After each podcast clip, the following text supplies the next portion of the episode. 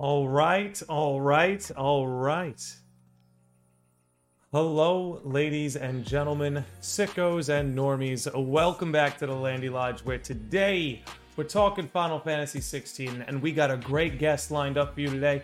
But before we get into that, let's just give a shout out to the sages of the lodge right over here. Uh, those who donate as little as $1 a month to keep my nonsense going. Uh, they're worth the shout out, they're worth the love, and I love them all. And I love all you who are chilling here. But without further ado, without further delay, Kai, dude, thank you so much for joining us again. Uh, how you doing, dude? I'm a little sick, but I'm a manage. What's up, everybody? How you guys doing? You're a sicko. I guess that's uh your way of fitting in here today. But Yeah. But uh, dude, thanks for agreeing to do this. Uh, you know, one of the reasons I wanted to have you in is, you know, you make a lot of Final Fantasy content yourself, and you know, I'm gonna be very, very upfront. Like, I'm simping hard for FF16. You're a little bit more skeptical and critical, and that, that's why I wanted you to bring. You, that's why I wanted to bring you in here because I can't just be in here gassing up FF16. Um, I guess what I would say is, what is your your I guess your general impression of 16, and has it changed at all in the last six months? All right. So this might this might be stretching it. So initially, when I saw the trailer for 16 back in 2020, I was like, yes, a new Final Fantasy, right? Mm-hmm. But then I was like, wait a minute, wait a minute. PS5, right? And Mhm. like I haven't played remake at that point yet, or like a lot. So I was just like really critical. I was like, it don't really look like next gen because it said PS5. Mm-hmm. But then I was like, maybe maybe it changed because then I read like they didn't like spruce it up and make it. So I I just let it go. I was like, you know what? I'll wait till more stuff come out. I kept you know looking at the trailer occasionally, and then when we got the second trailer, this is when like everybody probably is like, oh no, boo boo boo, his opinion. I watched it and I was just like, I I don't know. I just felt kind of like, ah. So I, I just I just remember watching that trailer, being a little more critical. I was on live stream at that point in time, but then when I sat and watched it again, I was like, it's not that bad. You know, I'll play the game, but I really was critical since day one about the graphics because I felt like, all right, it's a PS5 game, so it's definitely gonna look PS5, and mm-hmm. even even comparing like some aspects of like the older Final Fantasy games, I was definitely looking at how the characters were modeled, and I've been critical about that. I, I like it.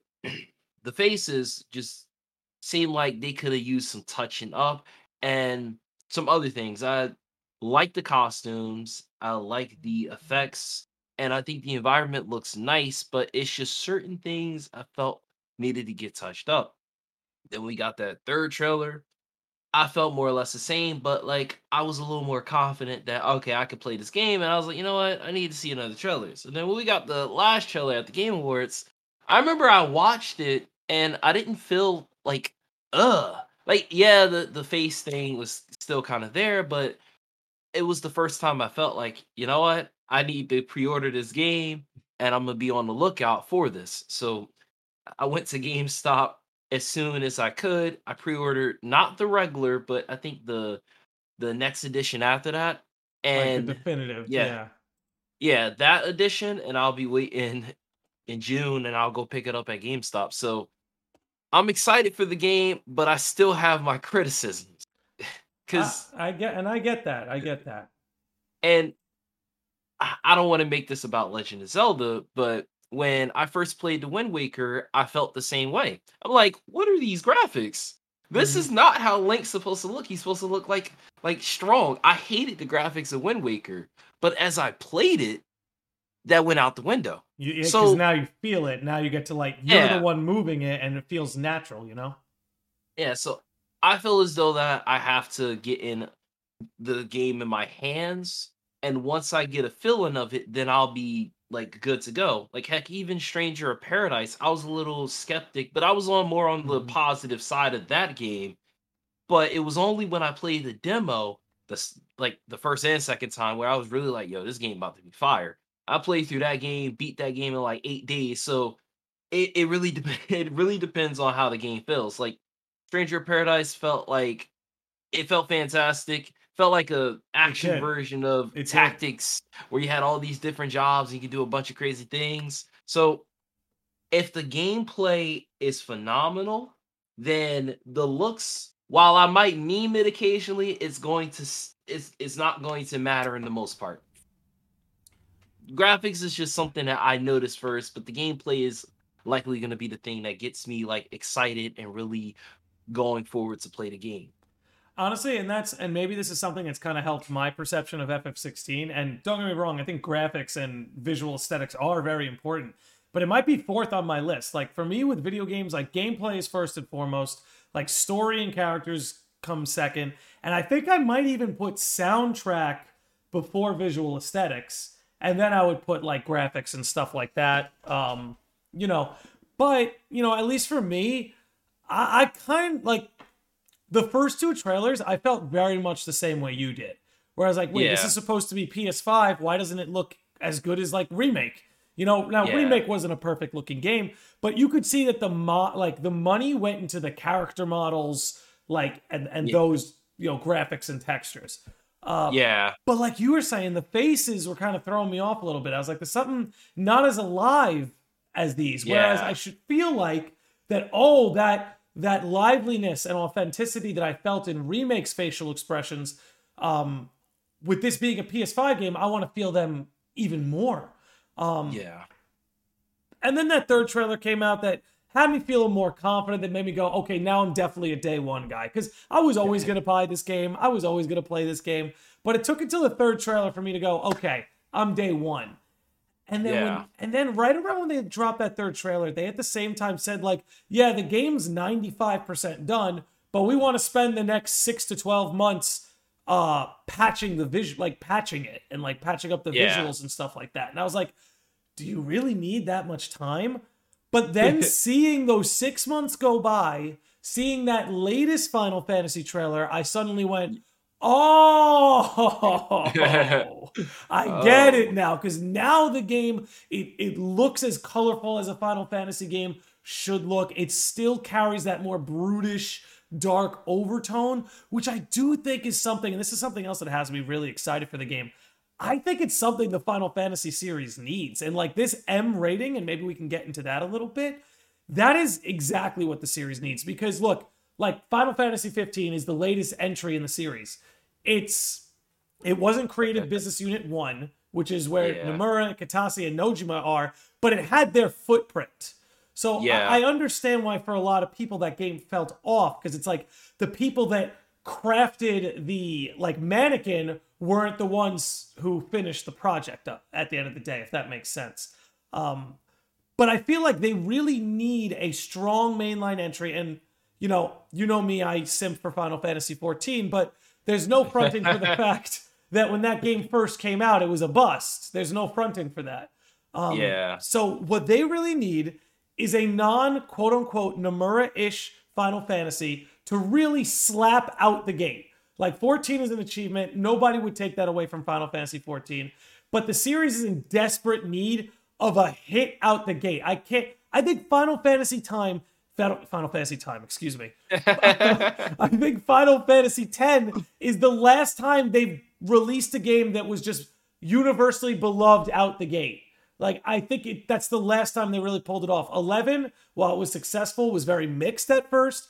12, you know, is still mixed to this day. 13, don't even get people started. Four, 14 fumbled for the first few years and then got it together. And then 15, the same idea. They kind of fumbled out the gate, but now the Royal Edition is like a perfect version of that game. 16 really needs to absolutely nail it on day one. It can't be, oh, here's the day one version of the game, and then a year later, now it's the game it was meant to be. I feel like so desperately, this just needs to be a, a home run out the gate. Yeah. No, no, definitely. Because the the one thing I do like about um, Yoshida is is that he's giving people confidence. Where he's like, we're not gonna like have a bunch of post game stuff where you need it in order to get the full story. And I feels like he's been saying the right things to give people confidence that this will be the game to be complete. have a good story. Yep. You're gonna have good combat, and even gave the people who don't like action combat confidence, saying like, "Hey, look, there's gonna be a casual mode, so even if you're not that great at action games, this game will still be for you." And the one thing I know the people who play 14, look, I I got too much stuff on my plate. I, I don't got time for MMOs like that. Know, when I do, I barely have time for the one I play. But I know the people who play those games speak highly about the story. I'll see content creators speak about 14, and I'm like, is it really that good? Bro, Maybe one of these days, when I is, have more time, I'll I'll try it out. But I'll see it, and I'm always like curious. Like I'll I'll speak my piece, like, oh, it looks like this, but it's like again, if the story's fire, at least I want to experience it. And so I definitely do appreciate the approach that's been taken with 16. And like you said, if you look at it since 10, all the games that have come out has had some issue. And it's it's crazy to think that Like, yeah, because it's 20 years, Yeah. dude. Like, it's not a short amount of time. Like, we're talking about two decades that Square Enix Yeah. really has not dropped a universally beloved game out of the gate. And again, save for 14, it's most certainly universally beloved now. It's one of the biggest games in the whole world, and in my opinion, rightfully so. But it's just crazy to think about that. It's really been 20 years since they really pulled that off. And I think it's a must this time around. Um, I'll speak on behalf of Final Fantasy XIV. I think it's one of the strongest stories in the series. However, that really takes until you get to Shadowbringers. There's you could look at it as like there's three major every main campaign in 14 is basically its own Final Fantasy game. So Final Fantasy Yeah. 14 is like five or six Final Fantasy games at this point. And it takes until about the third or fourth one for it to become an all-time great. The first three campaigns or so, main campaigns, um, are I don't want to say run of the mill, but are your average Final Fantasy experience. Uh, I would compare it to the likes of 15, or you know maybe to the likes of maybe even Final Fantasy 8. I really like Final Fantasy 8, not hating on it. really like Final Fantasy 15, not hating on it. But those are very to Yeah. me like in the middle. If you're gonna rank the all-time best games like 15, 8, and um, the first few campaigns of 14 would come a, come in right at the middle for me. That would just be my opinion, though. All right. Um, dang. Uh, I mean, you you know how I feel about uh the favorite Final Fantasy game. Eh, It's ironic. I was playing a little bit of it until I got distracted at work. Well, I wanted to ask you. Obviously, you talk about Final Fantasy IX, but how do you feel about this being like the first, like, I don't want to say real return to the fantasy element, but definitely the heaviest fantasy influence we've seen probably since Final Fantasy IX. Yeah, so for for me, um, yeah, like Final Fantasy IX is probably the most played Final Fantasy game of the olden times. And then I kind of I didn't play 10 right after 9 because I, I didn't have a PlayStation 2 of my own. So really the next Final Fantasy game I got to experience after 9 was 13, like like 10 years later. And I played 13 and I didn't like 13 at first because I didn't really understand the story and I sucked at the combat, but through Mhm. playing it, got really good. And I was like, you know, I kind of like the sci-fi setting. Mhm. I also like I, I was never like super in love with the medieval setting, but it, it it didn't bother me.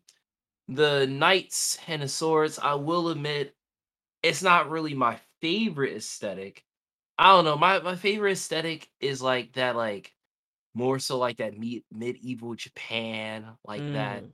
I forget what era, the Edo era, maybe. Yeah, the like Edo- where they the got Edo the kat- they got the katanas, they got the Mhm. samurai, the ninja, kind, kind of that stuff. I probably said like three different eras, but that's more of my favorite aesthetic if we're getting to like the swords and stuff. The knights and armors, uh, it it really depends, but that's not gonna stop me from enjoying 16. So when I heard that it's going back to the fantasy, the one thing I did like was the whole aspect about the crystals, because I know in nine, if anyone has e- ever played nine, it deals with that aspect in that game. So it is interesting to hear about a game going back to that concept after such a long time. Yeah, and You know, it seems like in a lot of ways, Final Fantasy 16 is like in it feels like a love letter to the Final Fantasy lore. Like to the point that summons, I feel like without even knowing much about 16 yet, I feel like you can already make an argument that summons are going to be more important in this game than any other game before. The only one I could really compare it to is 10. There are a lot of games that really kind of put the summons on the periphery. Like 7, Final Fantasy 7 is an example of that in my opinion. Um, but this is putting summons front and center. Like Yeah. really front and center. Like for the first time in my opinion and say for I'm not someone who's played Final Fantasy 11, um, but I have played 12 through 15. Really for the first time since 10. Hmm. Like there's a summoner class in FF14, but it's not. I mean, but you have the. I I mean, hmm. you have primals in FF14, which are Yeah. important, but not quite, not to the point that like in FF16, where you're gonna have main characters transforming into the summon seemingly, or having some Yeah. kind of um like back and forth relationship with them. Yeah. Um I, I I just actually thought about something, right? So have you ever watched Digimon growing up? here and there, here and there. I was a little, I was a little freaking brat, man. I felt like Digimon was competing with Pokemon, so I was like, nah, get that shit out of here. Get the shit out of here. Man. So I, I was gonna say was so there was uh the fourth season of Digimon, I forget what the official name was, but they basically would transform into the Digimon. So Damn. again, I didn't like the idea at first because I'm like, why did he turn into the Digimon? They supposed to be like their companion and Mhm. whatnot. But then, like watching it, it really got interesting in how they went about it. Mhm. And towards the end, it really got crazy because they like gave their powers to like the main two characters. And I don't know, just like we're talking about this, I just thought about that. Like, what if that's what's happening with Clive, where they're giving him the powers because he has like a greater purpose that he's going to meet. And we find that out as you're playing his story in the game. Mhm. I, you know what I almost see it as? Have you ever played Persona? I've seen it here and there. It, it almost kind of feels like they're summoning their persona because they have to like call them forth, just like in Persona, and they kind of become this battle companion where like it's the source of all their power. Like they don't Yeah. unlock their they don't unlock their anime powers until they unlock their persona. So I, I wonder if that's going to be a similar case in 16. I have to say because I love. I really do love it when they mix it up. I do. Like I'm someone I love the story changes in remake. I mean, they could always fumble it in the next entries, but I like the ballsy move. I like the ballsy move. Um it looks like we're going to get to like actually play action as summons, like actually have summon action combat. It looks like that there might be the potential for that. Like maybe it's all just a, a cut scene, right? That you unlock when you summon Ifrit, but like it, it seems to imply that you may get to like fight as Ifrit. I don't know. Were you getting the same impression? So yeah, from what I saw in the trailers, it looks as though that you'll be able to control them in like I guess like an arena like uh setting and you'll have different combos that you can dish out. I, I don't think it'd be as robust as when like you're in human form, but I think Right. it'd be good enough to where you're going at it with the other the monster. Yeah. I was about to say kaiju. Dude, it's funny. I've been calling I've been calling them kaiju. Like when I talk to people, I'm like, yeah, we got kaiju battles now. yeah. We're doing it. We're doing it. Yeah, there's Sunline in the chat saying kaiju fights. That's I let's go for it. Like that's what I mean is like we have these summons. Like that's one thing I do love about the Final Fantasy series is that even though each story is its own unique thing, there is a consistent underlying lore, right? Like you have these Yeah. summons, you have materia, you have um Moogles and Chocobos and Cactuars and uh Yeah. carbuncles. There's always this like base level lore that they all share. And I think what's really drawing me to 16 is they want to take that base level lore and almost seemingly orbit the story around it. Yeah. That's what's really compelling me because I'm not sure if Final Fantasy series has really done that in a long time. But I don't know. I don't know. Again, I didn't play 11, so again, yeah. I'm completely ignorant as to what that game contains. Uh, okay, I'm being cor- a little bit corrected in the chat. I, I left out the Tonberries. Excuse me, I left out the Tonberries and the. I hate this. Are they not, are they pronounced pew pews or poo poo? I never know. I'm the I'm the wrong person. To Wrong ask. person to ask. I never. Uh, I've been calling them pew pews, but deep down in my heart, I feel like I know they're poo poos. Uh, anyway, anyway, um, so you know, you laid out some of the things that you have been, you know, critical of FF16. What are, in particular, the things that have you excited to play play the game? so uh, when I heard that the game was gonna have a combat more in line of like Devil May Cry, Mhm. I've I've seen Devil May Cry gameplay. Heck, I even bought Devil May Cry for anticipation of 16, so that way I can get an idea of how the gameplay is. Uh, It's in my backlog, so Mm. eventually I'm gonna play it. So I'm excited for the gameplay aspect of 16. I also before they told us, I, I was excited for the party members, but even though we won't be able to play with a large bunch of people, I'm still excited of the interactions because we like haven't seen like Clive fully interact with these people and how he is as a Correct. person. Like right now, he's still mysterious, so I, I definitely want to see what's going on with him.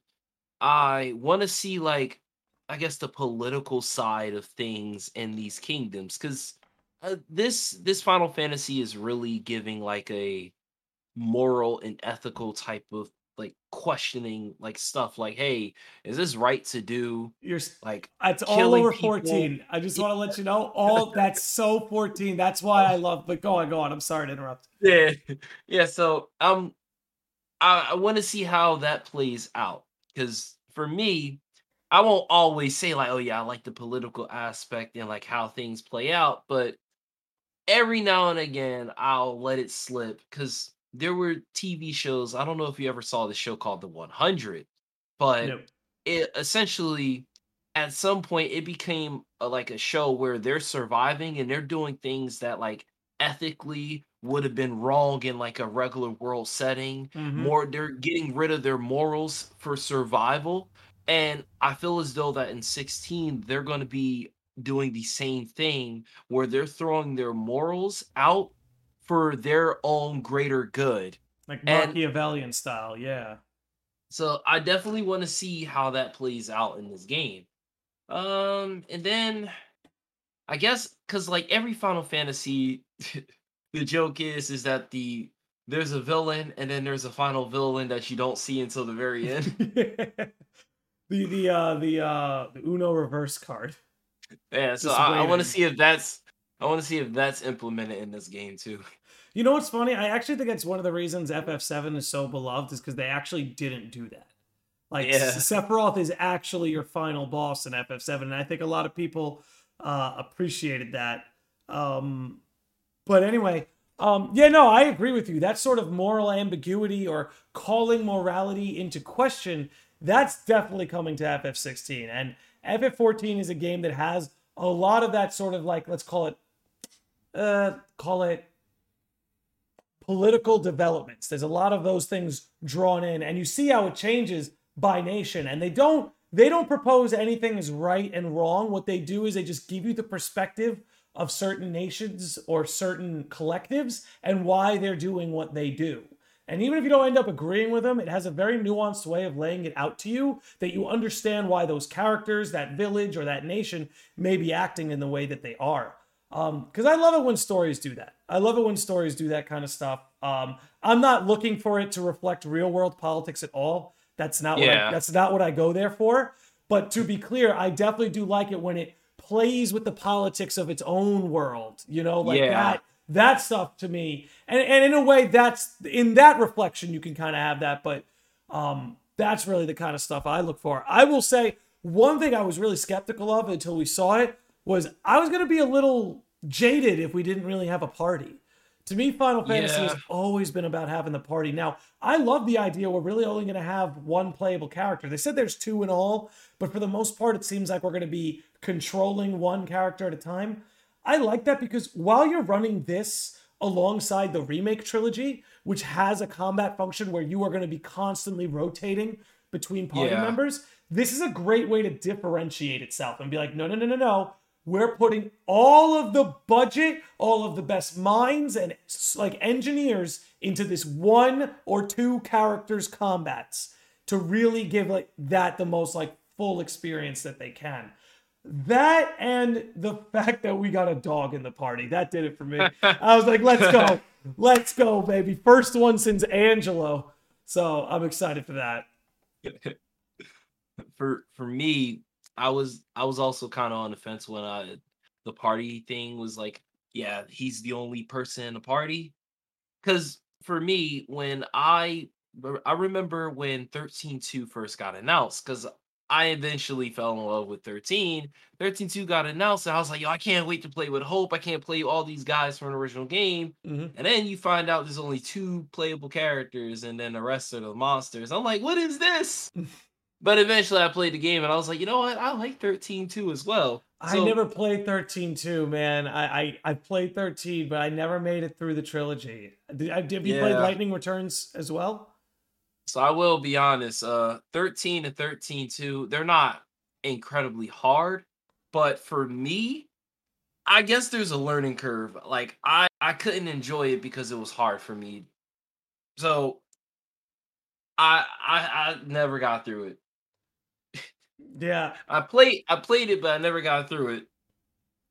See, I made it through 13. It took me a couple tries because I tried it once when I when it first came out, and I was like 13, something like that. And it was just so it was just I didn't understand the combat 'cause it was so different than anything I had played, at least Final Fantasy wise. Because for me, you know, I didn't get to play Final Fantasy 12 until recently. So the last game I had played was 10, which was like all turn based, all like straight up RPG. And then we do 13, where it's like everything was different. People are changing classes between Saboteur and this, and I could not figure it out. But when I came back to it when I was in college, I found I actually really enjoyed 13's combat, and it's very different from the rest of the series. That's actually kind of what I like about it.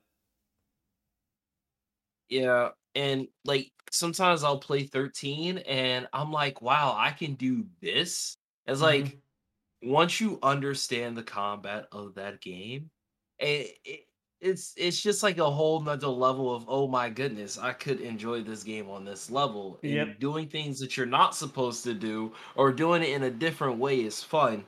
Cause like if you I bought well, I got the guidebook from my friend and I followed that and I just listened to the guidebook. But then Mhm. after a while, like, I don't like how it says this. I learned a better way of doing things through either research or just experimenting on my own.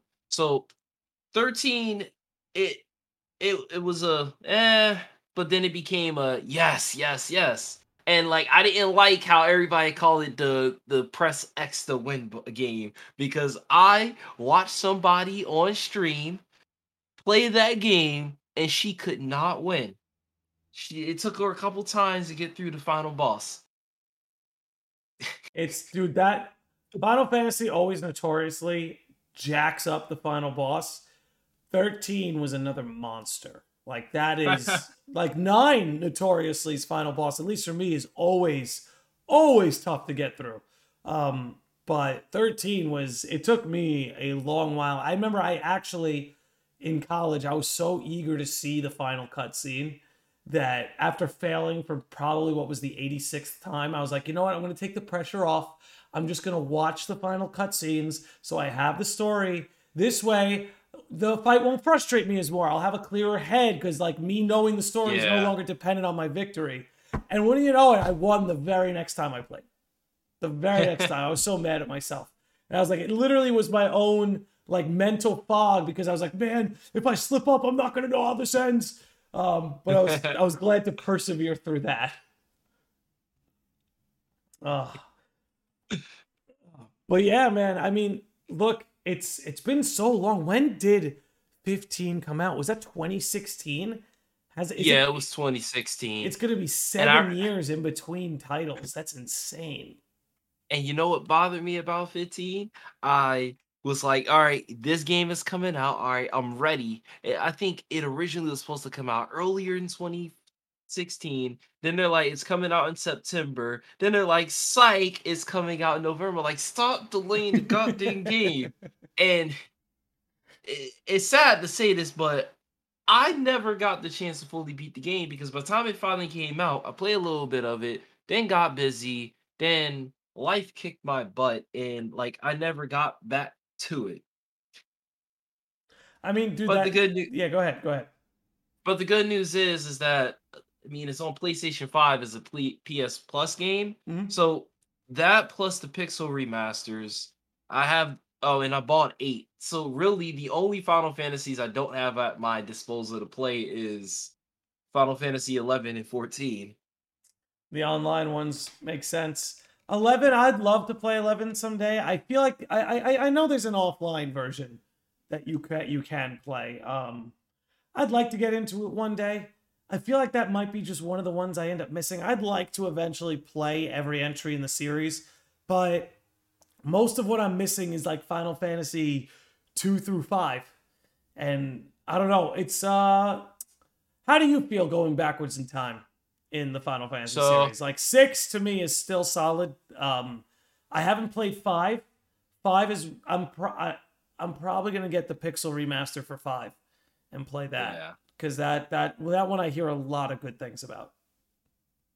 So for me, um, see, I'll I'm I'm kind of in the middle, right? Because for me, as graphics get better, you don't want to go back. But if the new games sucks, then you do want to go back. It- I think I've told you this, but Majora's Mask is a perfect example of this. The Oh! 2015 3DS Oh! version I'm gonna mute it was terrible. it was terrible for me. So I went back and played the original. I'm like, yep, the original's better. Oh, okay, no, wait, now, now you're speaking my language. Okay, I was afraid. I apologize. I projected an awful opinion on you. I thought you were about to be like, "Yo, Majora's was such ass." I went back and played A Link to the Past. Like that's where that's where I thought you were going. But no, I agree with you actually, and I have felt this way. I grew up on those N64 Zeldas. I love them with all of my heart. And when those 3DS rema- remakes, what we considered a remake at the time, when those 3DS Yeah. remakes were announced, I went bananas. And I, I, I got them day one, but dude, I got to be honest with you, I never finished either 3DS remake. I couldn't. I was like, it's just the same game. And to me, like, part of what made that N64 era so special were those like creepy polygon graphics. That's what Yup. makes all that stuff so creepy and eerie and gives it its atmosphere.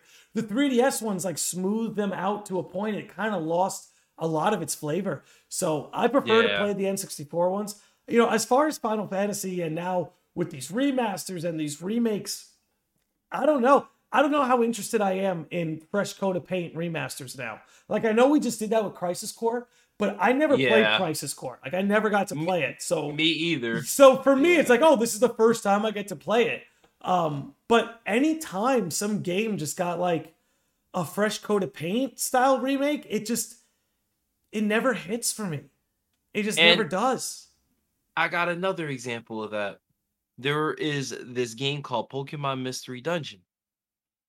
Nintendo yep. announced a remaster of it back in 2020, about January, and they said it was coming out in two months. I liked how they announced it, says coming out that fast. What I didn't like is is that instead of just doing a simple remaster, essentially giving us the same game, which I would have been fine with, they changed the gameplay. They got rid of the basic attack and they did a couple things, but they kept the game roughly the same. I played, beat the game, and I was like, I don't even want to touch the post game. That was the best part about the original game. In this game, I'm like, uh, maybe I'll come back to it. It's been two years plus, and I still have yet to go back to it after beating it. But it didn't sit well with me. Now I, have to admit, I kind of I kind of lost which game you were talking about. I got everything after Uh, you mentioned which game. Uh, Pokemon Mystery, Mystery Dungeon, Dungeon. Pokemon Mystery Dungeon. Yeah. Okay. Yeah. Yeah, no, I mean, I mean, uh, you know, I my uh, my wife actually bought that game. She grew up playing it and loved it, but kind of actually had a similar experience to you. Um, those never do it for me. I don't know what it is, but you know, I really liked Seven Remake as someone who like the the OG FF7 might as well have been my bible when I was a teenager.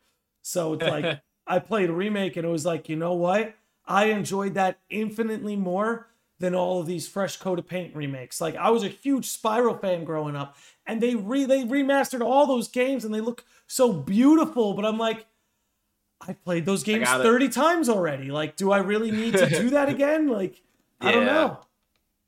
And it's funny you mentioned Spyro because last month I went through the first two Spyro games, which oddly enough I never played on the PlayStation. Really? I I had a fun blast playing those because I ended up like going for the hundred percent. They're great games. Yeah, and I'm like, I was like, you know, even though the remaster is great, it's not like the original was terrible. It's just it's the best way to play it. Yeah, like in Spyro's case, since they didn't mess up the game too much from the original, it's it's fine. But when they like call it a remaster slash remake and then it's like they change the gameplay and mm-hmm. it's like that one little thing that annoys you that that goes a long way yeah and you know what this is why i actually i appreciate square enix making their language clear to them yeah. to them a remaster is yesterday's remake what we considered a remake yesterday Square Enix considers a remaster today. What they gave us with Crisis Core was a remaster, not a remake what they gave us with FF7 remake was a remake. And I think, you know, it'll be interesting to see how that affects the industry moving forward. And I wonder that, like, if they ever did remake Ocarina of Time, do they have to do it after the FF7 model? Or are they just going to try the fresh coat of paint again? My money with Nintendo would be fresh coat of paint again. But yeah, it, it makes you think when you consider some of these uh, other older games. Like I know they're redoing Last of Us 2, and everyone I, I know a lot of people are like, did we really need this? Like this this just uh, happened. Or is it Last of Us 1 they're remastering? I don't know. I never played either. Last game. of Us Last of Us Part 1, and they're making a TV show that comes out next month on HBO, I believe. And something tells me that's just gonna do numbers, but I didn't think that that was needed and what confused a lot of people was is that they called it a remake because they changed the gameplay, but it was still the same story. And I'm like, ah, uh, okay, all right, maybe that's a remake to y'all, but to me, this is a remaster. It, like you said, a fresh coat of paint, and some things changed, but it's you didn't remake it. Before. You didn't remake it. You know, it's like when uh, a studio remasters a Beatles song. They didn't remake the song they just yeah. edited it in a way that it could play better on a stereo. Yep. You know? So it's like I- am all for the change in language because I think it'll make it'll uh it'll make people happier, I think. I think they'll know what they're getting into. Um but get bring us back to FF16. Yeah. Um I'm trying to think. Another have you looked into the like how have you been on like the website? Did you read any of the character profiles at all? Or anything like I, that. So even if you this is the them, weird thing, like I basically glossed so, them.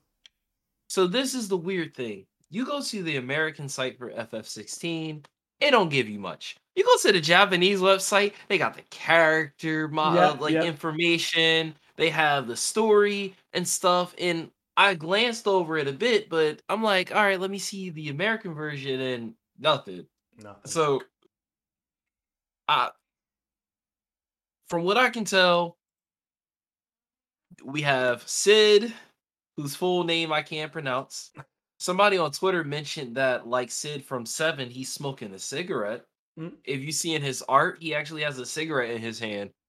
I thought that I thought that was cool because it's like I didn't even notice that when I first saw him. It's a little, little and, tip of the cap, I suppose. Yeah, and even his character is like of all the characters I've seen so far, I think I'm more so hyped to see how Jill and Cid is more so than Clive at the moment. Mm-hmm. I uh I lo- like the main party of Clive, Cid, Jill, and Torgal. I think the dog's name is. I'm all for it. It looks like a dude, his lady, his bro, and his pup, and I don't know. I, I vibe with that. Um, I am a sucker for time skips. I'm a sucker. Yeah. I'm such a sucker for time jumps and time skips. So to see that it's like they're all gonna grow up with like happy childhood. Like they're all friends. They get to know each other. They're Jill's gonna be like probably some girl next door. Is gonna be she wearing like you see in the trailer. She's wearing this nice noble dress, and Clive and Joshua, they're, they're, they're brothers, they're having a good time. And it just looks like it all goes to shit. And five years later, everyone has like a little bit of a demon in them now after all the shit yeah. they went through. And there's something about that that excites me and that I can't wait to see unfold because it looks like they're all dealing with their share of either trauma or hardship. And kind of what you were bringing up before, I'm interested to see. I'm interested in seeing what behaviors or decisions they try to justify to try to sort of rectify or get over some of those hardships or trauma. Yeah, and from what uh, from what I could like make out, even looking at the first trailer, is Joshua seemed like he was sheltered from his other siblings uh, in some ways. I guess uh, there was like some hierarchy because the the woman's like, "What did I tell you, Joshua? Uh, you you like come come here," and like it's almost like she's disgusted by the other siblings mm. while taking Joshua away, mm. almost as if she looks down on, say, them two. Because Clive was supposed to be the dominant, but he wasn't. And then Jill is from another kingdom that came in and was basically raised like their siblings. So mm-hmm. maybe she looks down on the other two. And only Joshua is special to her. Maybe that's his mom. Could be, could be. And now, you know, I'm I'm wondering about what you brought up, like that he she seemed almost kind of disgusted, and maybe there's some separation uh between some of the brothers, and it's like maybe because you look, Clive has like a different different color hair than Joshua, which you know, it's yeah. not enough to confirm anything, but like maybe Clive is like half royal blood, half peasant blood. So, and maybe he was the only choice they had. So it's like, all right, he's gonna be the dominant. But then they have Joshua, and maybe he's like a pure blood royal and he's going to be the dominant. I don't know. Part of what I love is there's not a lot that I know about this story yet. Um, but that's an interesting observation. I, I wonder. I wonder what that's going to lead to. Yeah, I, but like er, because we're going through the different time jumps, I feel like they'll definitely be able to give us an ample amount of time and different like the times of Clive's life. So we'll have that. I feel like we'll spend a lot more time than what we might think we will in that aspect of Clive's life. So young Clive, right now, that's kind of like my favorite design of Clive. Mm-hmm. And then kind of like that middle ground where he's like, I guess, a part of that cult. I don't fully get that yet.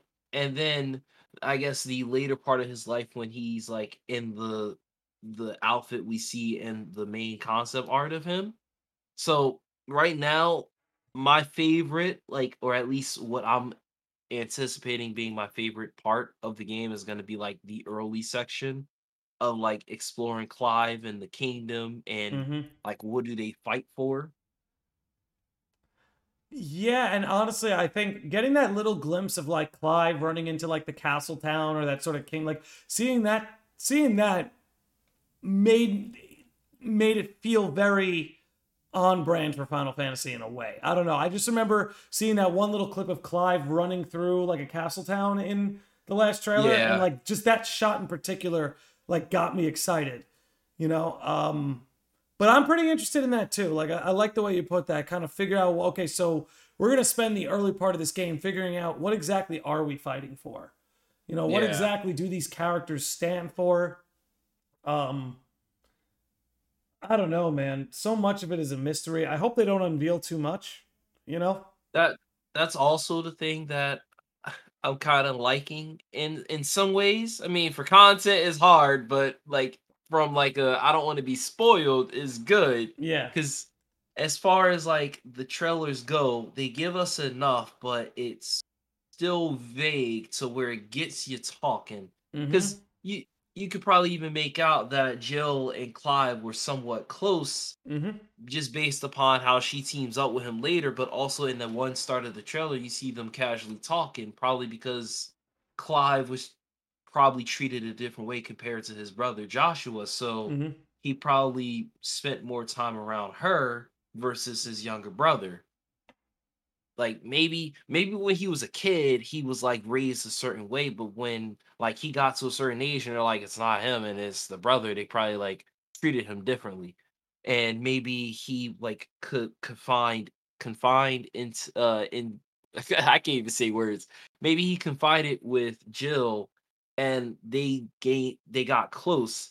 And maybe like when like one of the trailers where you see like they're saying we're after Shiva's dominant, Mhm. perhaps he's he's only there because he suspects that it's Jill and maybe he's already plotting to like team up with her from the get-go there cuz Well, I think we do The- know that Jill is Shiva's dominant.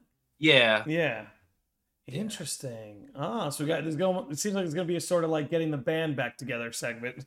I guess Yeah. you're kind of finding old friends. Um, you know, I'm curious. Um, so first of all, it's not every day, and this was something we saw in the first trailer. It's not every day you get a Final Fantasy trailer where there's blood all over a child's face. Um, yeah. I, I remember that being in a good way taken aback by that when I saw the first trailer, and I was like, okay, this is uh, this is not Creative Business Unit One. That is for sure. Um, much as I love those guys, I wish they would. They used to do more blood back in the day, and I think remake could have benefited from some blood. But anyway, um, let me get back into what I was getting at. I can remember what I was getting at. Um, sixteen. Oh God, this happened to me on my. This happened to me on last night's episode too. I lost my point midpoint. um, but oh yeah, got it, got it back, baby. So we see what happens to Joshua, and he seems to like take on a phoenix, right? Like he seems to take on that form and like maybe become that dominant. Um, is Clive on a quest to kill him? Because he's in that first trailer, he says like, "I'll kill you if it's the last thing I do." He says something along those lines, right? I'm not crazy remembering that. Nah, you're not crazy. I Uh, who's he, said that- hunting? That's what I want to know. So some people have said there is uh two Ifrits, right? There is an Ifrit and there's a dark Ifrit. I don't know if the interviews like confirmed that, but I had it in my whole head that it's like Clive got, I guess, Ifrit, but he mentions that sometimes he's not sure if he's in control or not. So maybe like when we see the two Ifrits, perhaps it's a internal struggle or maybe I'm wrong and there is two Ifrits and he's on a quest to kill the other Ifrit. But what I kind of was alluding to was is that so in lore, phoenixes phoenixes are capable of resurrecting themselves, right? Yes. So I thought if Joshua's killed here, what if he didn't actually die? And He's just a living phoenix down. yeah. And like what if he becomes like a major piece in the story? Like what if there's something more to it? Like I don't want to say he ends up becoming the bad guy or something. Like may- maybe maybe it's just more to it. It's just it's hard for me to It's hard to speculate. It's hard to speculate. yeah.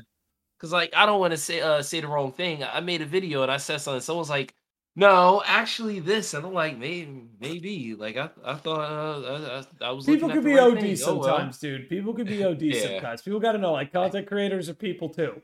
Even Yeah. even if the content creator you like is really knowledgeable about a subject, our brains slip just like anybody else. And we'll say something Yeah. stupid. It don't matter.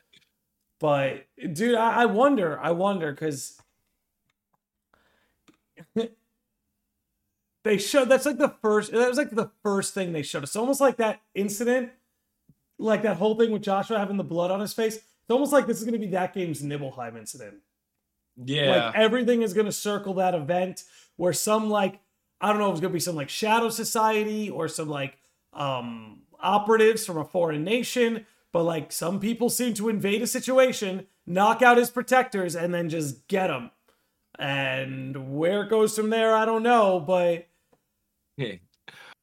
Oh, and then the other thing I noticed was is that the guy that cuts, uh, presumably Joshua's father, Mhm.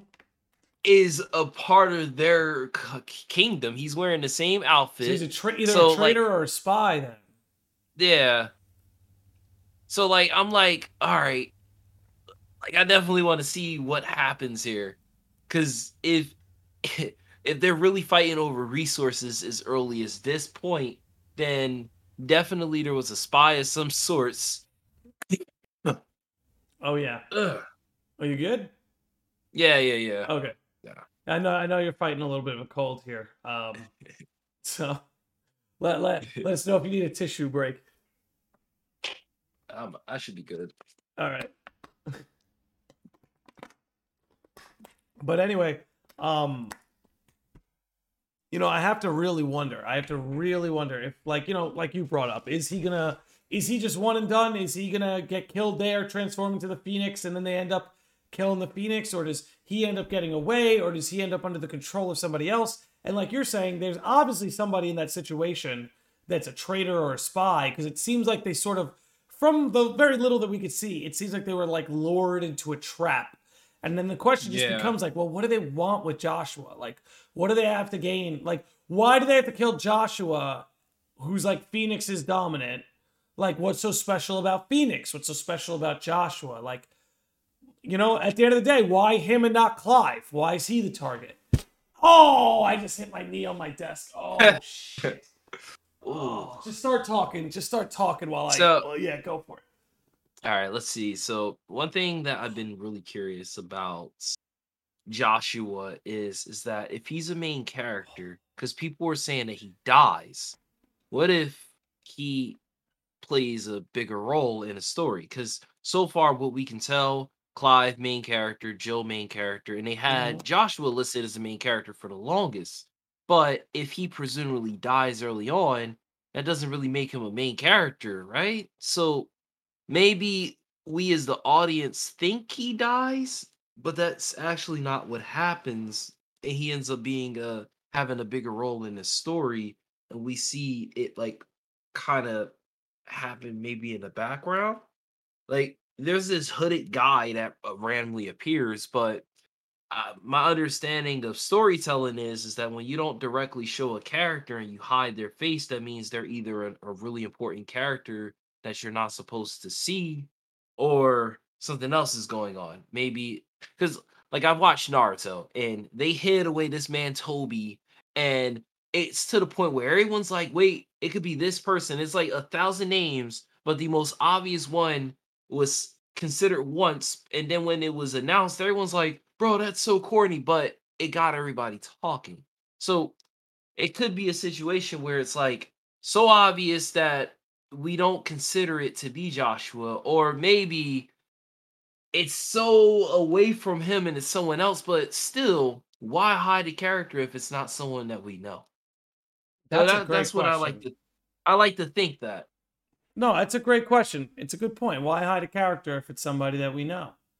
Um, but Cause, cause I'm ahead. sure, like, I'm sure, like, just to bring Kingdom Hearts into it, it like characters have been hidden. Like, remember in KH Two, where you had Riku helping Sora throughout Kingdom Hearts Two, mhm, but he had the hood up and we never knew who it was. right, And then you finally get revealed it's Riku who got transformed into Ansem, and you're like, oh, like it wasn't like a giant reveal, but still he was hidden right. from Sora and from us. And you only then find out if you played 358 over 2, which came out after KH2. mhm. So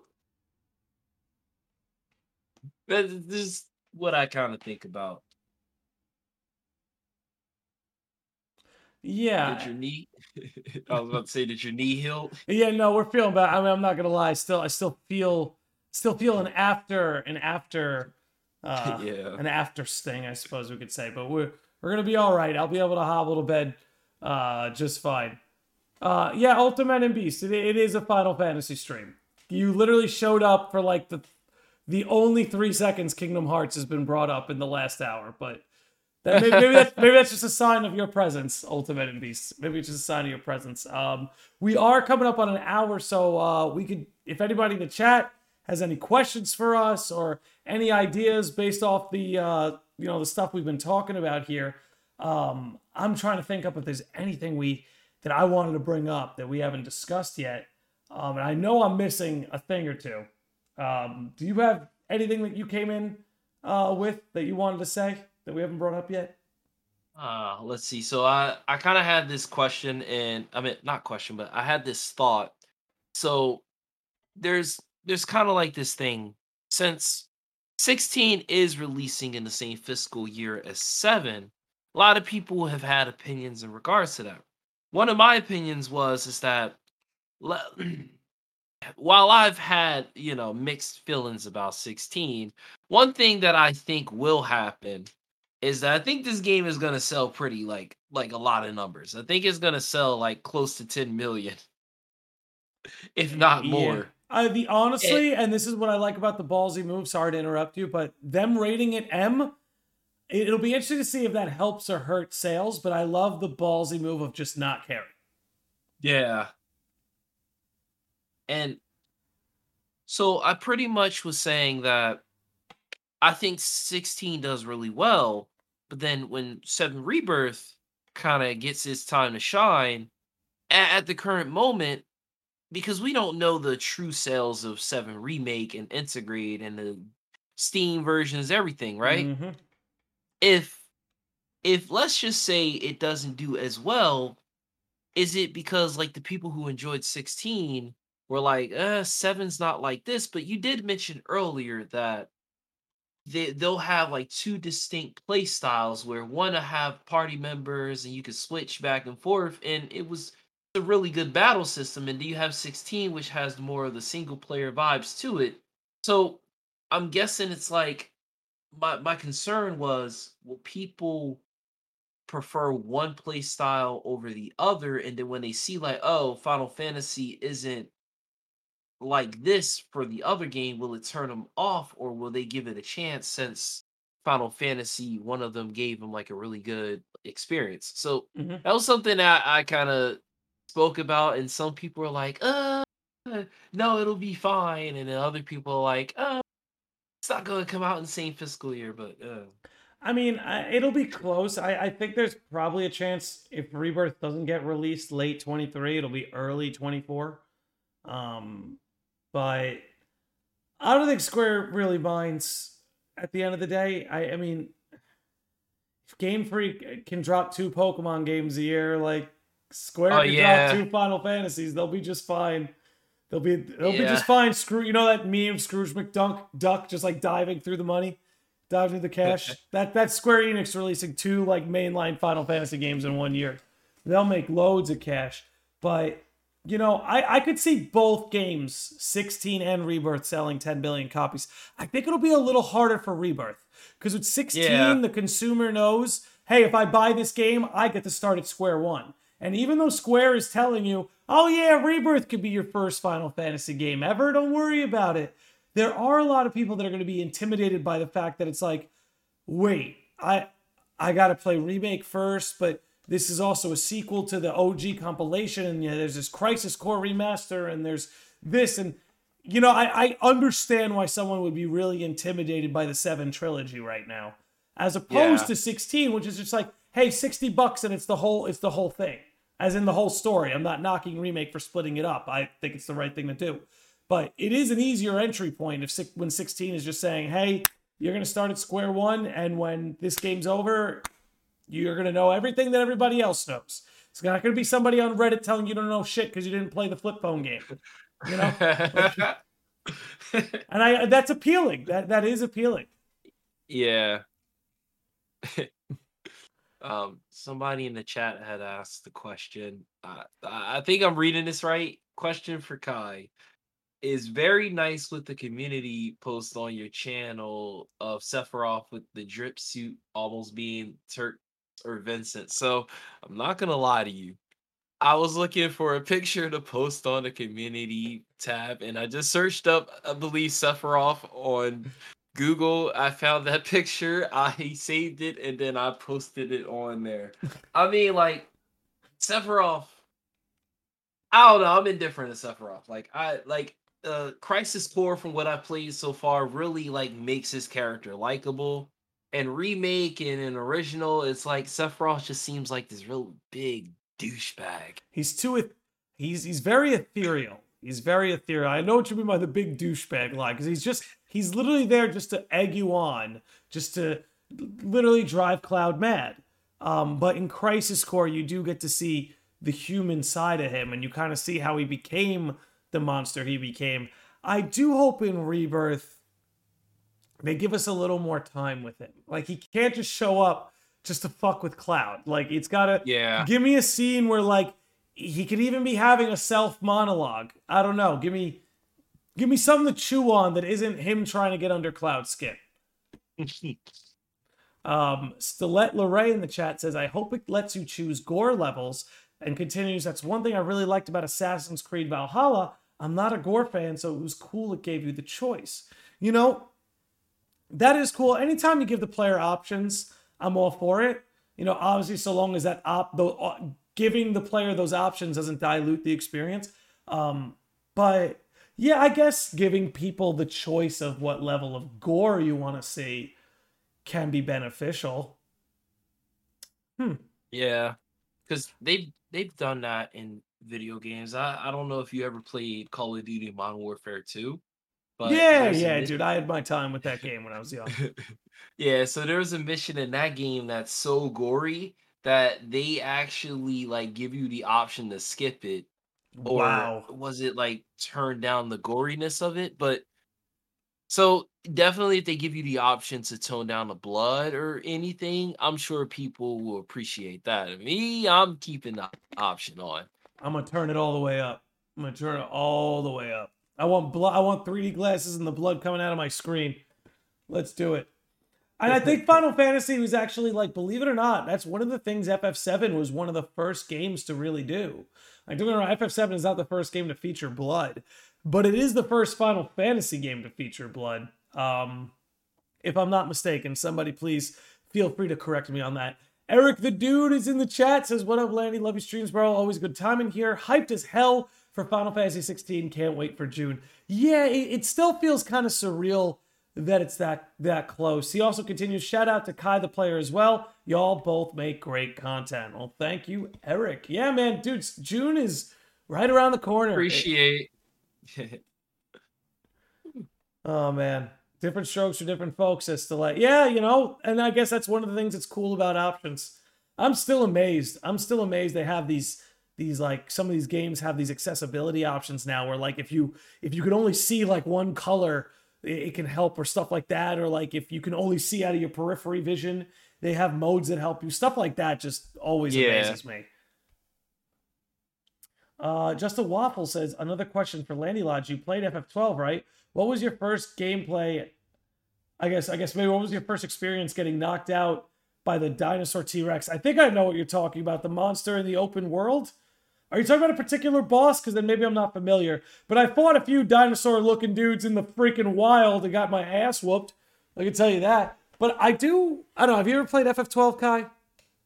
i haven't it it's one of those games on my list that i do need to play Yeah, it's pretty good. It's one of those.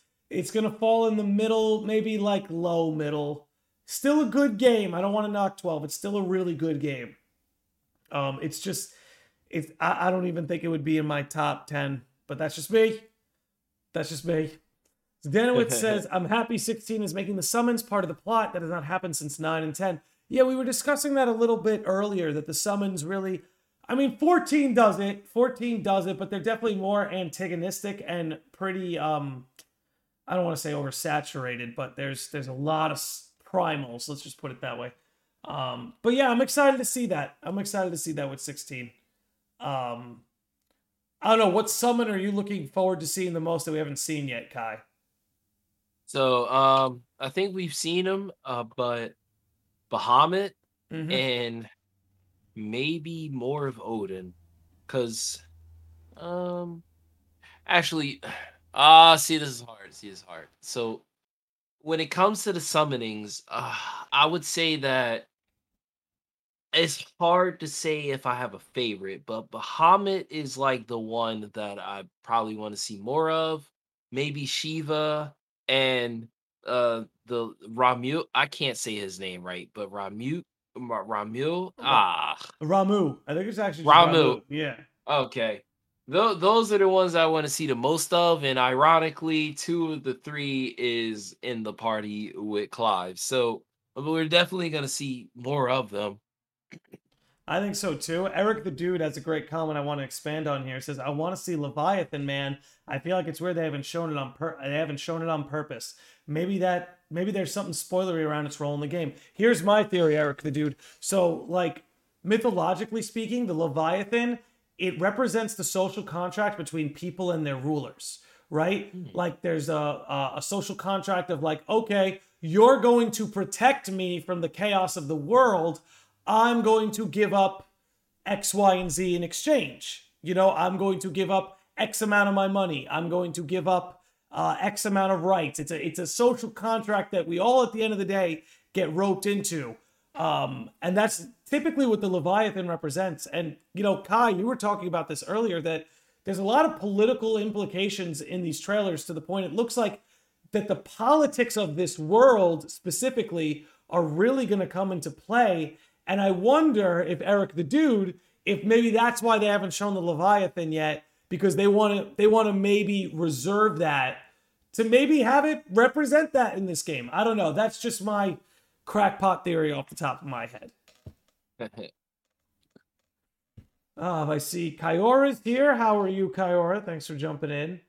Uh, and Stilet says FF12 best game just by having Fran. You know, Fran is a great character, and I got to be honest. I spent uh, Stilet. I spent the first half of the game not really feeling it. Like she was cool, but I didn't really feel it. But then we went to the wood, and when we went to the wood, she became probably my favorite character in that game. But that's enough of FF12. Um, uh, but you know, there is something encouraging. If I'm not mistaken, you know, Kai or the chat, maybe you can correct me on this. But the people making FF16, there is a pocket of them that were involved in FF12, if I'm not mistaken. Like I know FF14 is involved.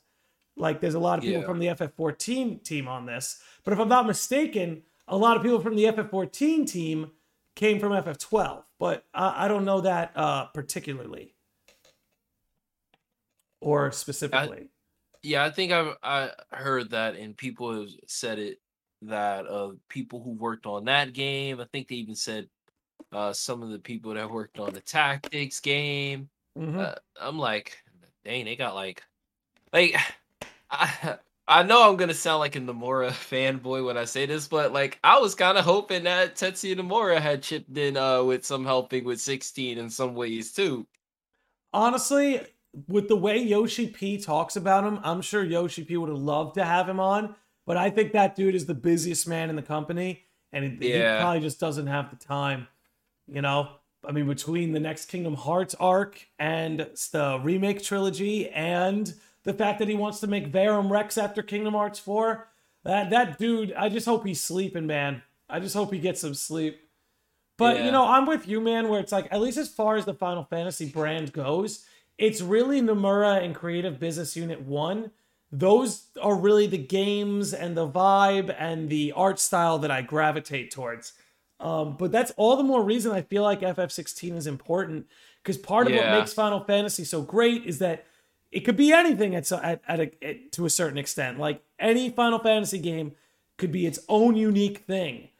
But if every Final Fantasy game is just going to try and emulate Creative Business Unit 1 or That, Nomura, that would get boring. it gets boring. I think that's why 15 suffered a little bit because it was not them, but trying to emulate their style. So it just it just Yeah. fell a little flat.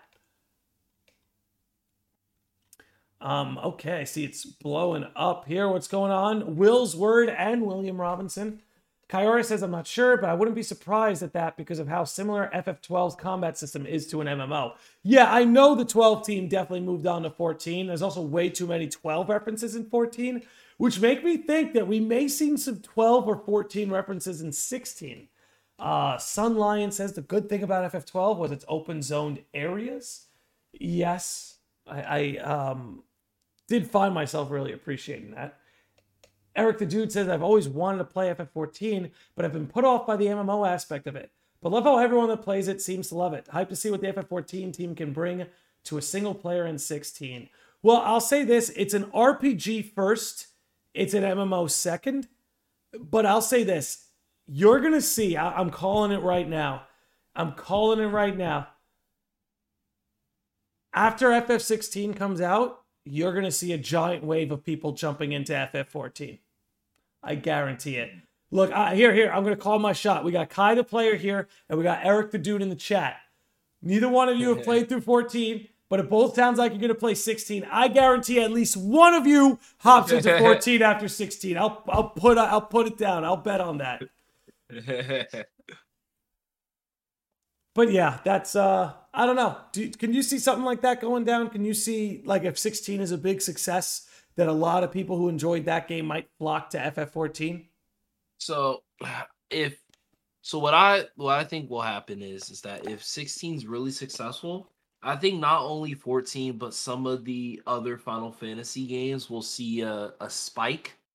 Even if it's a small spike, they'll see a spike because then by time 16 comes out, you'll have access to the Pixel remasters. You'll have 7 remake. You'll at some point anticipate 7 rebirth. You have 8 on the current consoles. You have 9 on the current consoles, 10 on the current consoles.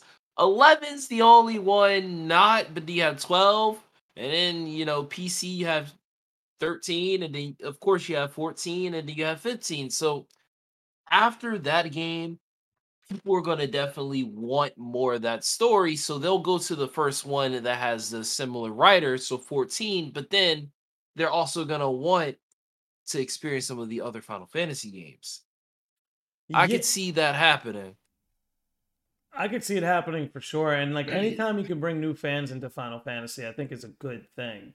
Um, what I would like to see I don't want to just see 16 bring in new fans. I, would like to see some jaded Final Fantasy fans almost like be like have hope in the series again. Because I actually think overall, even people who enjoy remake like myself, at least before 16 started really looking good, I feel like we're pessimistic about the Final Fantasy series. Like I feel like when 16 first dropped, a lot of people's impression were just like, so what is Final Fantasy? What is it supposed to be? Like, I feel like a lot of people were just thrown and were like, so what are we doing here? What is it supposed to be? What direction are we going in? And the fact that we didn't even know if there was going to be a party, eh, you know, but a lot's changed since then. And I, I want, I wonder if it can do the masterful achievement of bringing in new fans, but satisfying the old ones. That's a tough thing to do. You know, I think Kingdom Hearts 3 tried to do that and in some ways succeeded with it, in some ways didn't. But it's yeah. it's tough to try and again draw in new fans while simultaneously pleasing the old ones. Um but we'll see. I mean, dude, there's a lot of people that have only played Final Fantasy 14, right? They're like yeah. they're just MMO fans and they were sick of World of Warcraft eh, or they were sick of RuneScape or whatever else freaking MMOs exist out there now. Again, I'm, I'm not an MMO guy um, as yeah. much as I love 14, but um, it makes me wonder if they're trying to appeal to that crowd too. If they're like, hey, look, we got this whole fan base of 14, this whole pocket that just got here, you know? Um, I'd be interested in seeing. I'd be interested in seeing how uh, how the audience translates from 14 to 16. Which let me check. How many active players does Final Fantasy 14 have right now?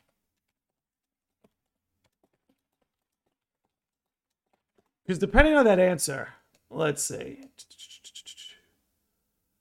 Okay, it's currently averaging 30,000 players each day, 40,000 on the weekend. So 30 to 40,000 people a day are logging in.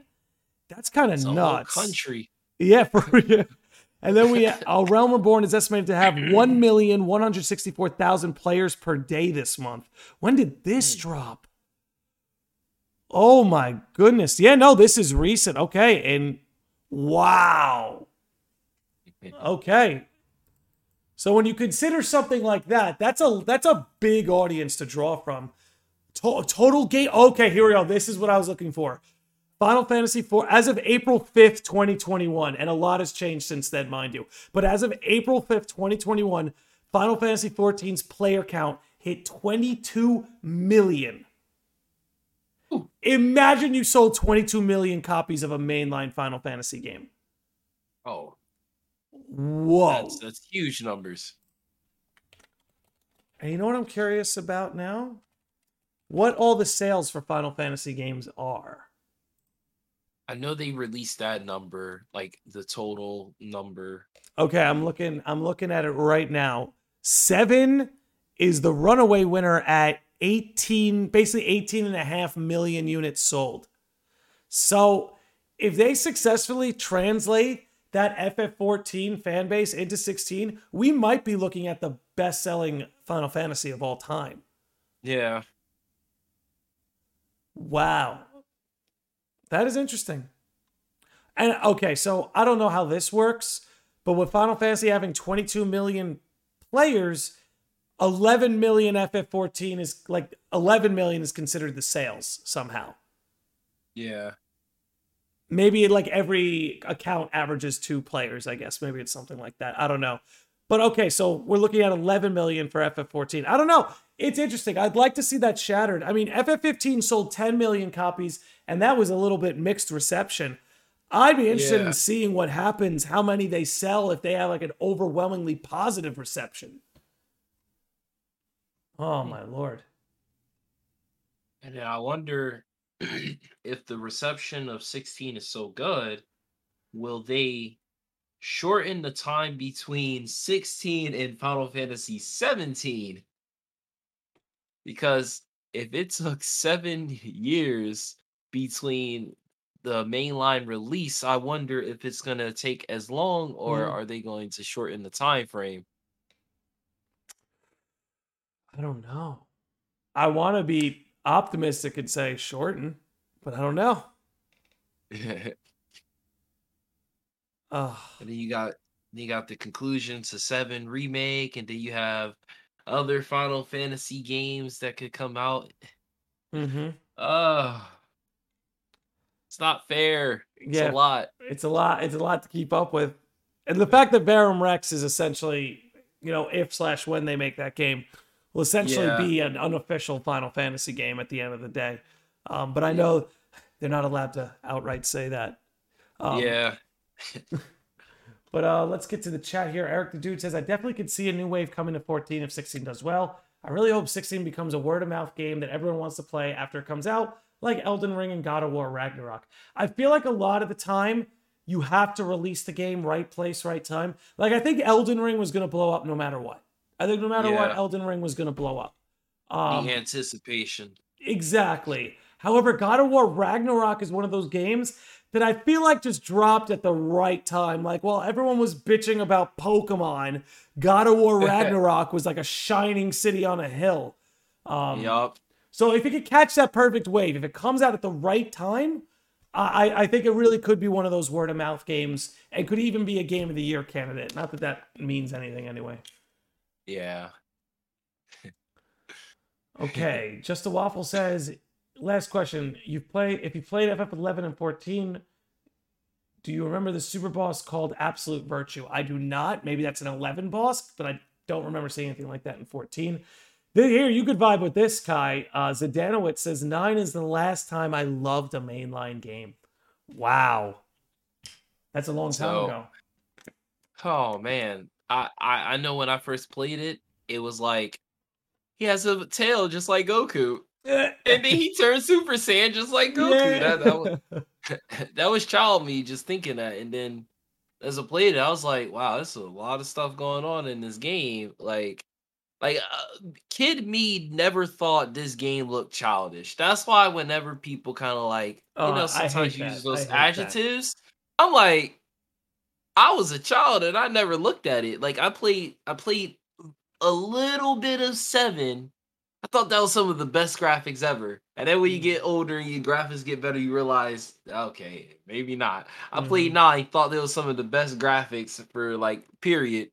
Get older, I'm like, it wasn't bad, but you could still play nine. But then, you know, I have my talks about if they ever made a remake and everyone has their opinions about the looks, and I'm just indifferent. Like, you know what? Uh I'm not gonna argue.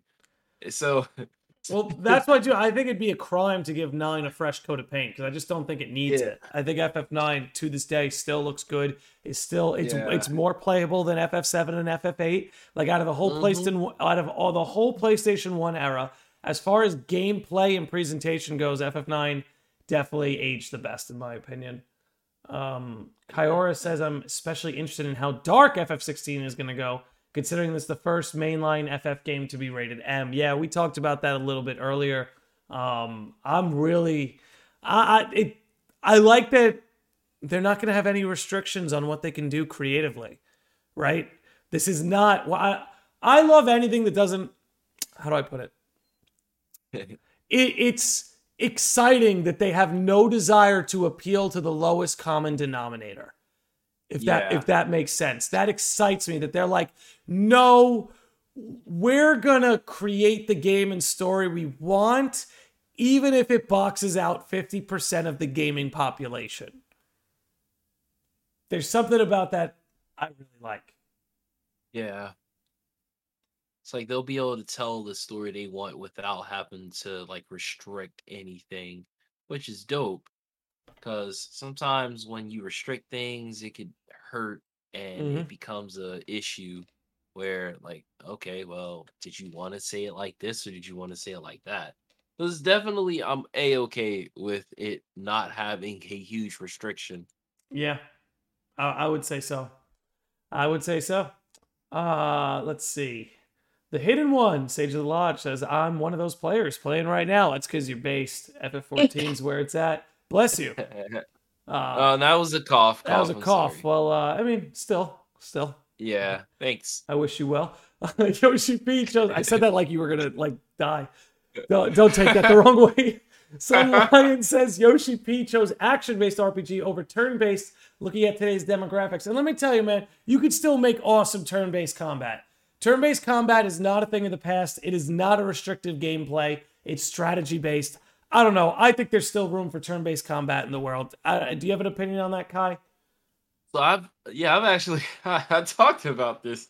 Um so my my thoughts were is that me as a player, I I like turn based. I I won't have a problem with it ever. Some of the like most of the games I played within the last 2 years plus during the pandemic, most of them were turn based or Mhm. JRPGs.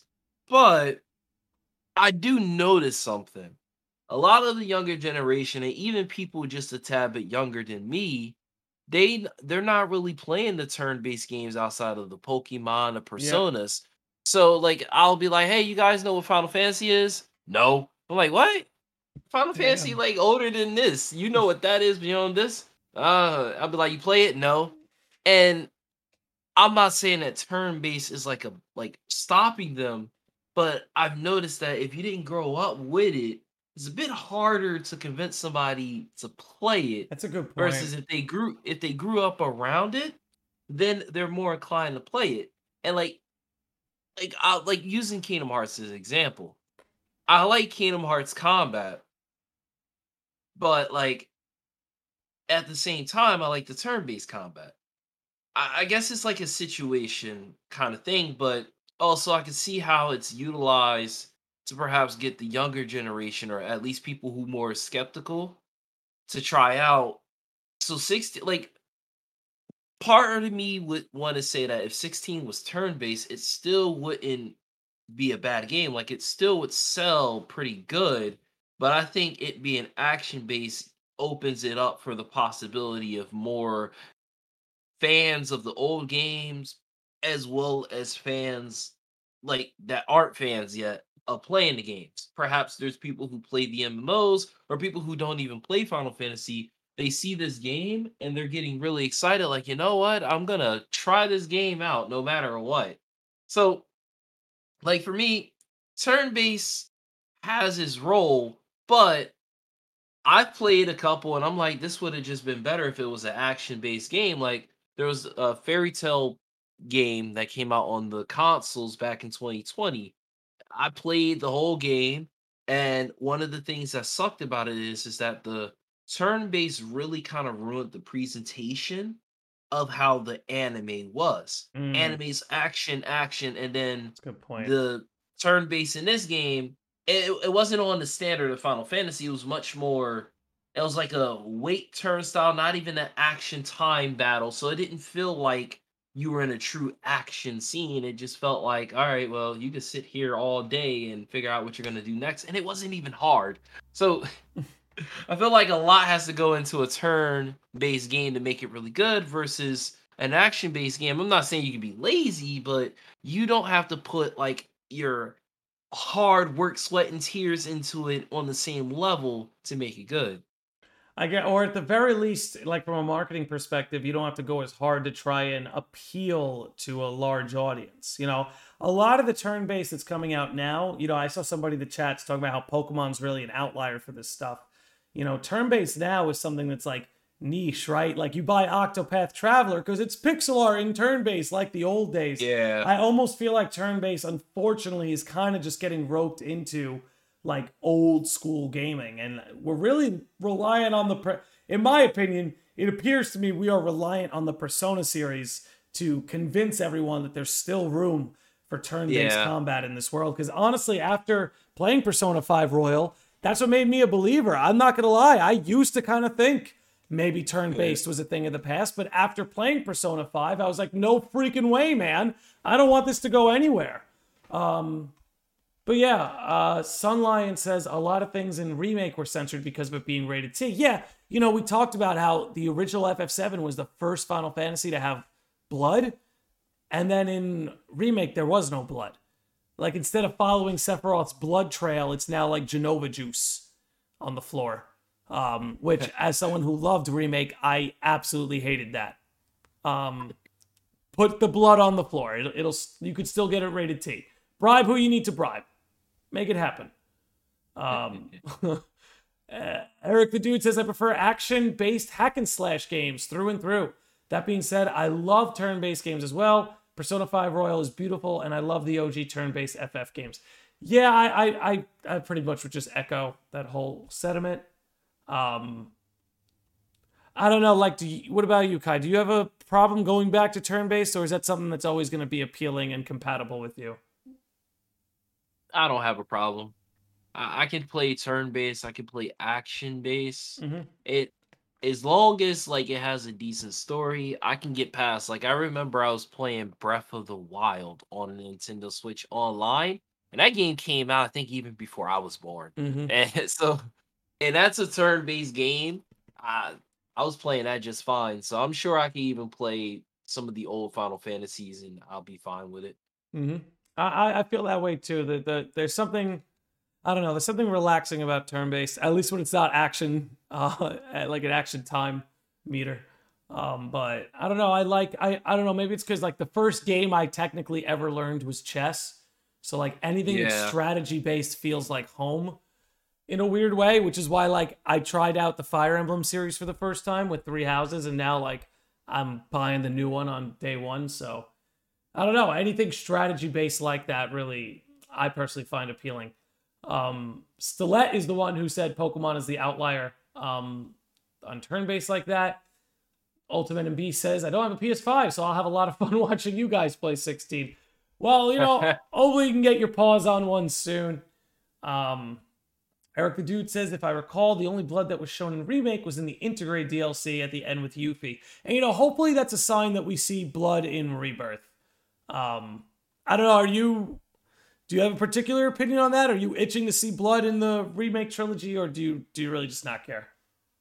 Uh, for me, I, I'm not really like super critical with them adding blood or not. It would be nice because it does ruin. Like, I think Chainsaw Man, just to deviate real quick, No, they it. edit it so instead of having blood, they change the color of the blood, and it just makes it accidentally more disturbing.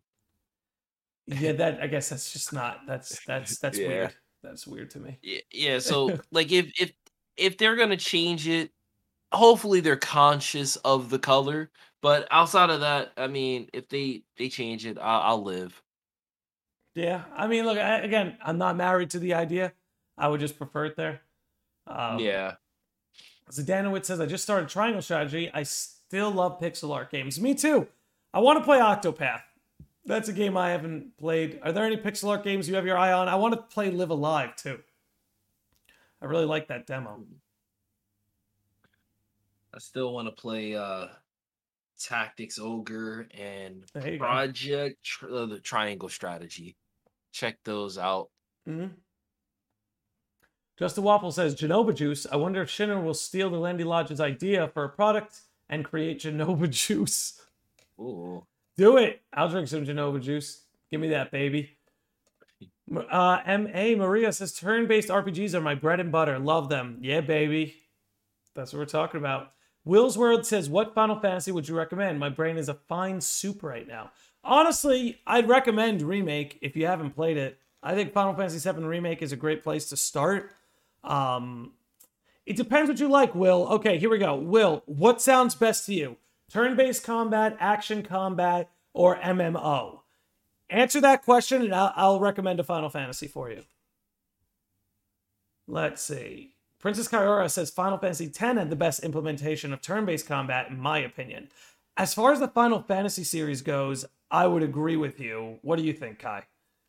I played 10, it was hard, and and some of those boss battles I had to search up how to cheese it.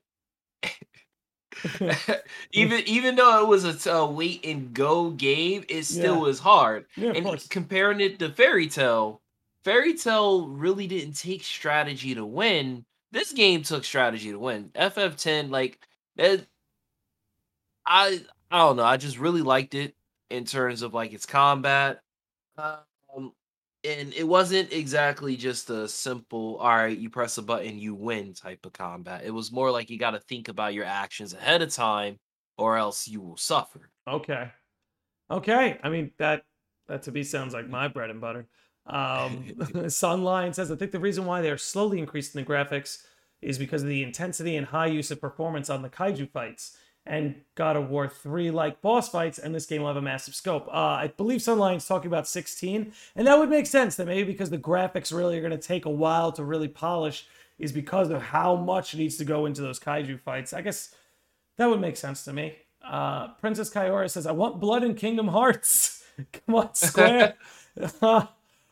Fuck it, why not? Give me the give me the gore meter. Imagine you boot up Kingdom Hearts 4 and you, there's a gore meter. Could you imagine? Just the Waffle says, "Oh man, if we see Blood Sephiroth uh talking about the air well, you know what's interesting is the Aerith scene there was never any blood. That's what's so weird about the OG FF7 and the whole blood uh thing. Kevin Ribeiro says, "Would you consider Shin Megami Tensei?" Uh I have what's the one they made up for they remastered for Switch? I have Shin Megami Tensei 3. I want to give it a shot, but it's it's so far down the backlog. But you know, maybe when I'm an old man. I don't know. Kai, have you ever played have you ever played SMT? no. Um, which company makes those Atlus. Atlus. Same as Persona. Uh, so I, everyone's probably gonna hate me now when I say this. So back in the day on the Wii, there was this game that Atlus had made called Trauma Center. You're a doctor, you do your thing, yeah, yeah, yeah, right?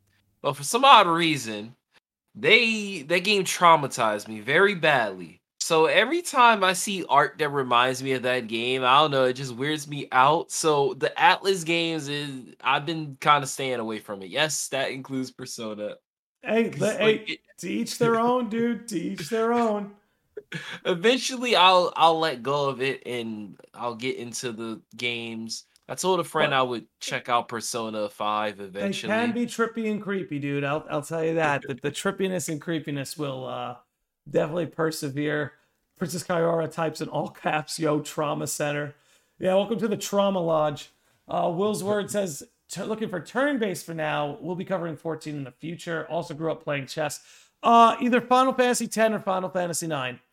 One of those two will be perfect for you, Will. If you play 10 or 9 and you like turn based, that's that's what I'd recommend. Um, I don't know, Kai, if you want to throw those out, throw any suggestions out. I would say I would say uh 9 and not to be the you know the the fanboy, but honestly, I'll check out 7 too. I would check out seven. Map exploration for me in OG7 has not aged very well, so I think I, I'm not sure it's the best place to start. You know, Yeah. that's just I, I like 10 and 9 because they still play very well to this day. Um, and they still look uh, very good to this day. Stilett says blood has no place in Kingdom Hearts, in my opinion. Of course it doesn't. of course it doesn't. We're just being silly. We're just being silly. I, I wouldn't want blood in Kingdom Hearts. It would ruin the whole aesthetic. I mean, unless you kept it to like a Cloud and Sephiroth fight, then then uh, maybe I'll give you the pass. Uh, Kevin says to each their own. I love JRPGs in general. I played all from Final Fantasy to Shin Megami Tensei. Yeah, I look like 95% of what I consume media wise comes out of Japan. So 99% of the RPGs I play are JRPGs, and like 90% of what I watch is is freaking anime. If I'm just being honest. Yeah. I've played the whole series just trying to find out which to replay and really invest in. Then go for 10 or 9, just because 9 is likely to get a remake at this point, and 10 is just, in my opinion, I think you could argue 10 is the best Final Fantasy. Just if if you um if you consider them, if you're judging them in the time they were released, you know what I mean? I think remake is a better game than Final Fantasy 10, but if you judge remake by what if you compare remake to Final Fantasy 10 in the year it came out, I think the judgment gets a little more fuzzy then. But I'll uh I'll leave it at that. Um all right, so we are coming up on an hour 40 now. That is crazy. Uh Kai, is there anything anything we haven't discussed yet that you might want to? Or do you think we covered Um, all the bases? I think we might have covered all the, the bases. Well then, uh without further ado, Kai, where can the people find you? Uh, so I I spend a lot of time on YouTube. Uh, if you just search up Kai the player, I'm gonna drop it in the Uh, chat right now. They won't they won't even have to search it. I went and got the link for you guys. Get in there. Give your boy Yeah, a sub. so- but go on.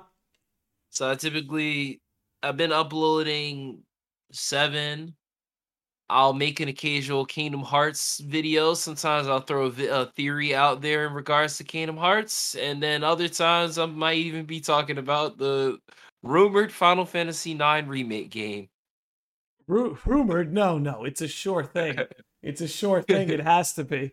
Um, But yeah, Yeah. guys, make sure you follow Kai the Player. He's a great channel over on YouTube. Uploads amazing content. We'll keep you in the loop on everything, especially if you want to keep tabs on the FF9 remake. I guarantee you he'll be the first one to cover it. Uh, Stilett, to answer your question, I guess we'll leave off on this. Did we cover if there will be Viera at FF16? We did not, but I uh, I'd have some confidence Yoshi P likely will. He loves his bunny people. But without further ado, we are going to wrap this one up. If you're hanging out on Twitch, please hang out for the raid. We're gonna raid Mr. Juan up. Let's just type him in here. And uh, dude, Kai the player, dude, thanks so much for doing this, man. Always enjoy talking to you, and uh, thanks for hanging out in the lodge, dude. Awesome sauce. Thanks for having me. Always a pleasure, my man. And until next time, we'll see you sickos later.